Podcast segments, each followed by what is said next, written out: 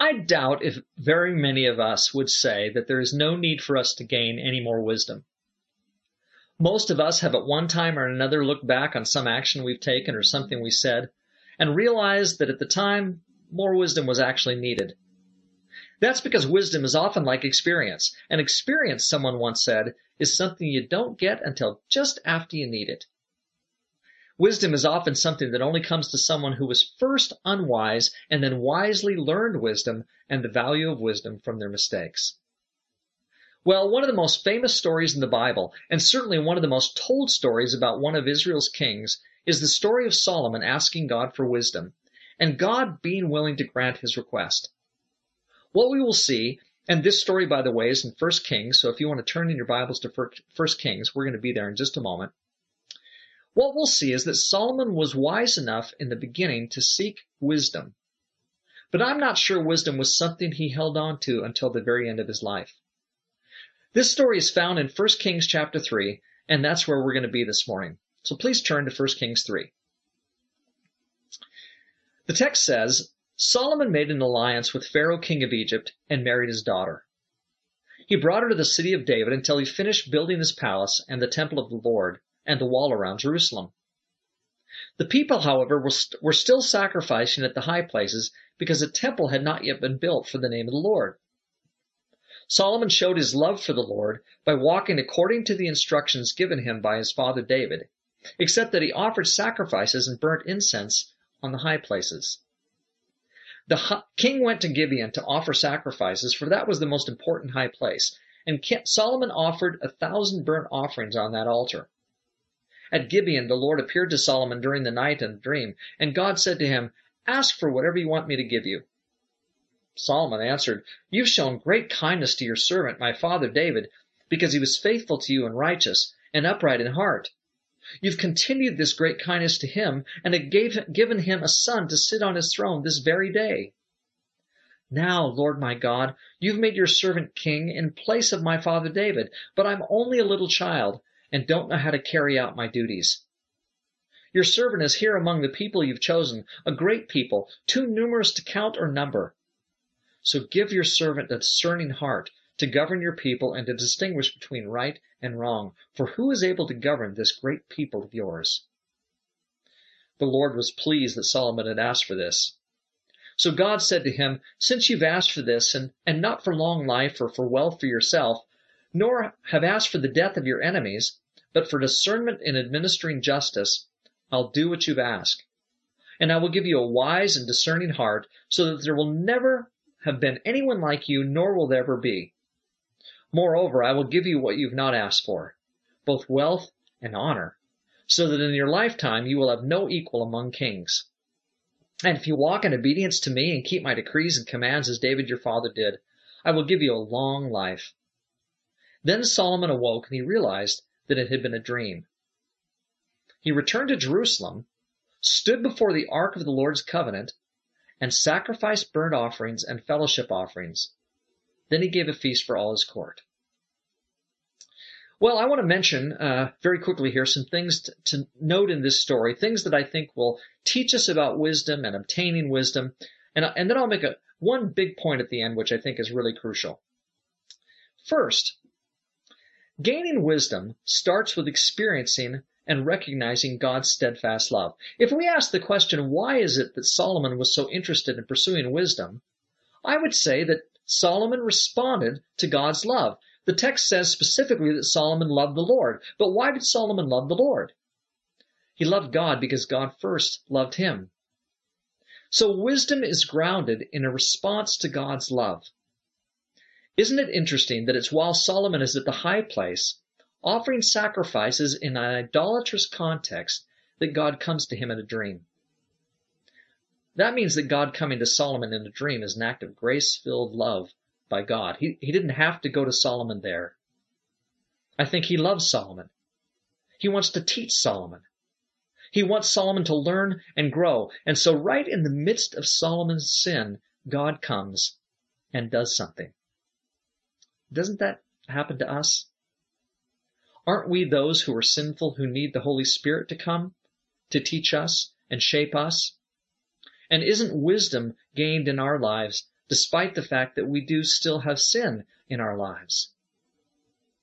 Well, in addition to that, verse six shows that Solomon had his eyes wide open to God's care, to what God had done for David and what he was doing and would do for Solomon. This is interesting. Solomon reflects on God's love specifically for his father and then sees that God is still working in his own life. There are challenges for Solomon, challenges certainly as he's trying to rule Israel.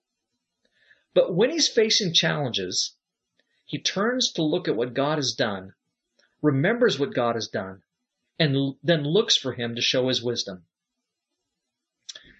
We need to, when we're facing challenges, turn to look and see what God has done. Remember how God has loved us. How has he acted? How has he showed us his grace? Then we're ready to receive wisdom and can look for wisdom. A third thing is it's interesting that Solomon thinks of himself as an unwise little child. And I would say this is a key step. This is found in verse seven. This comes in response, I think, to his experience of God's love.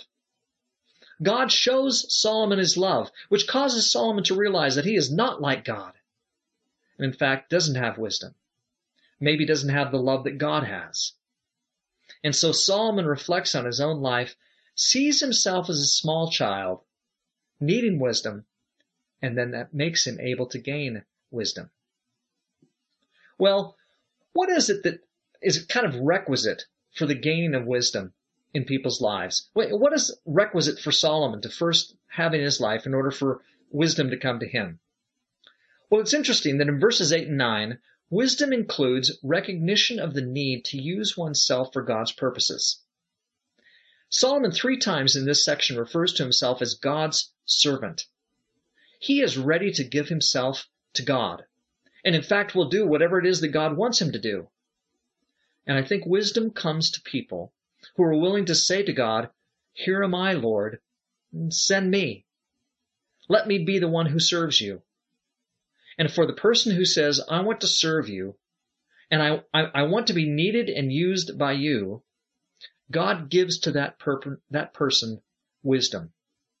So if you're looking for wisdom, especially wisdom in how you can serve the Lord, be available, be open, give yourself to him. Well, from God's perspective, wisdom includes not just what is fruitful, but also what is right. And in verse eleven, we see this. We see both God concerned for what's right, and we see Solomon concerned for what's right and, and wanting to do what's right. It's interesting. In our church, we sometimes appoint elders. We certainly don't want to appoint an elder who is just successful, uh, say, in the business world. Instead, we would look to see that that elder is successful at being right before God, at being obedient, at seeking after the Lord's will for his life. And so wisdom includes not just being good at something, maybe not even smart.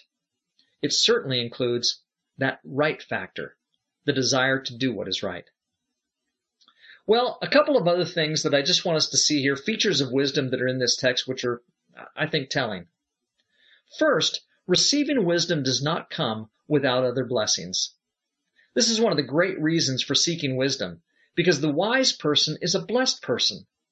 Maybe not blessed materially, as Solomon was, but blessed nonetheless. And so if you seek wisdom, say, seek first the kingdom of God, all these other things, Jesus would say later, will come to you. Seek wisdom and blessings will come. Also, wisdom is something that is not intended to be temporary, but is to last. And so it's not just intelligence or successful decision-making that accounts for wisdom, but includes, I would say, connection with God and aligning our thoughts and lives with his will over the long haul, over a pattern of life. And in fact, we see that in verse fourteen. Well, it's interesting that in verse fifteen, in response to his reception of wisdom, Solomon actually leaves Gibeon. Did you notice this? He leaves the high place when the dream is over and immediately goes down to where the ark is. And there he makes sacrifices. Why is it that he goes to where the ark is? The reason is because It was between the cherubim of the ark that God dwelled. Solomon is now wise in terms of encounter with God. And his encounter with God, the dream that he receives, and the wisdom that he's now gaining causes him to go to a place where he can worship in purity and in truth. It's interesting, too, that in verse fifteen, after all of this, he, he blesses others with a feast, gives a feast for all his servants. This wise man has now got a heart of compassion that allows him to bless others. Well, that's kind of the story of Solomon asking for wisdom, and I think some things are really important in that story. The, the next story right after this, which we won't take the time to read, is the story of Solomon be approach, being approached by a couple of women, both of whom have had babies, and you probably know the story well. One of those has a baby, and that baby begins to grow and flourish and is alive and things are good. The other one has a baby, but then unfortunately, uh, the baby dies. The mother actually rolls over on top of the baby during the night while she's sleeping, and the baby passes away. That woman who loses her child then takes her dead child and goes over to the woman who has a living child and makes a transfer. She takes the dead baby and gives it to the woman who has a living baby and takes the living baby and goes and takes that baby for herself. In the next day, or on the next day, when both women are now awake, the one who now has a dead child realizes that something's wrong, and she goes before Solomon, the king, to complain and say, look, uh, this baby that I now have is not my baby. This woman has given me her baby after she has, her ha- has had her baby die. Well, we know, I think, the end of the story. At the end of the story, in verse twenty-eight, Solomon wisely asks for a sword. And then he says that he intends to kill the baby and cut it in half and give each half of the baby to the women. He also hears then the woman who has the living child, who was the mother of the living child, say, no, let the other woman have the child who is living. And she does this, of course, because she loves her living child enough to have her child who's alive remain alive, even if that child's going to be raised by another woman. And that leads me to my question here at the end. Are we wise enough to learn from Solomon's wisdom? The things that we see in the first fifteen verses, there were some things there that really teach us about what wisdom is, how we can gain wisdom, where wisdom comes from, how it ultimately comes from God's grace and his love. Then we see Solomon act very wisely. And my question is, are we wise enough to learn from Solomon's wisdom? When we see him act wisely, are we going to learn from that? But then, going along with that is a comment that I made in the very beginning. And that is, I have doubts about whether or not we could call the rest of Solomon's life, as he continues on to be king, wise. Solomon makes some real mistakes because he doesn't follow through with wisdom. He doesn't stay connected to God. He doesn't continue to, to uh, be obedient to God's will. He doesn't continue to reflect on what God has done for him and for his father David. And so Solomon ends up acting quite self-centeredly, quite selfishly throughout much of his life. And I think we know that story too. So are we wise enough to hold on to the wisdom that God gives us? Once God chooses to grant us wisdom, often coming, I think, through his Holy Spirit, are we wise enough to stay the course, to grow and learn from wisdom, and to stay with it? There's a story of a flock of wild geese that settled to rest on a pond. One of the flock had been captured by a gardener who thought he was being wise when he clipped its wings before releasing it. When the geese started to resume their flight, this one tried frantically, but vainly, to lift itself into the air. The others, observing his struggles, flew about in obvious efforts to encourage him, but it was no use. Thereupon, the entire flock settled back down on the pond and waited, even though the urge to go on was strong within them. For several days they waited until the damaged feathers had grown sufficiently to, to permit the other goose to fly. Now, meanwhile, the unethical gardener, who thought this is exactly what would have happened, had actually been converted by what he saw as the ethical, loving geese. And he gladly watched them as they finally rose together and all resumed their long flight. And this is my question. The gardener learned a lesson from watching the geese and their love for the, the one who was not able to go. And something about the love that those other geese had, the loyalty that they had toward the goose who couldn't go, moved him. His plan was to keep not just one goose, but to keep all the other geese there. I can guess what he was going to do with the geese long term. But he learned from the geese. He learned wisdom.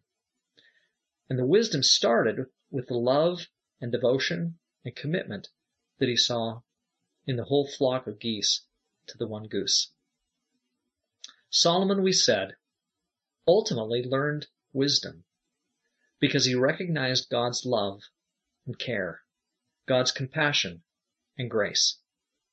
And it was God's grace and love that drove Solomon to seek wisdom. I want to encourage you this morning to seek wisdom, but not just because you want to receive something because now you're wise. I want you to seek wisdom in response to the love and grace that you see in God. Knowing that God's love and grace, as it motivates you to act wisely, will see you becoming the person that God wants you to be. I pray that's your choice. In fact, let's pray. Holy Father, we thank you for the blessing of Solomon's story, both the story of him asking for wisdom and the story of him acting in wisdom with the two ladies.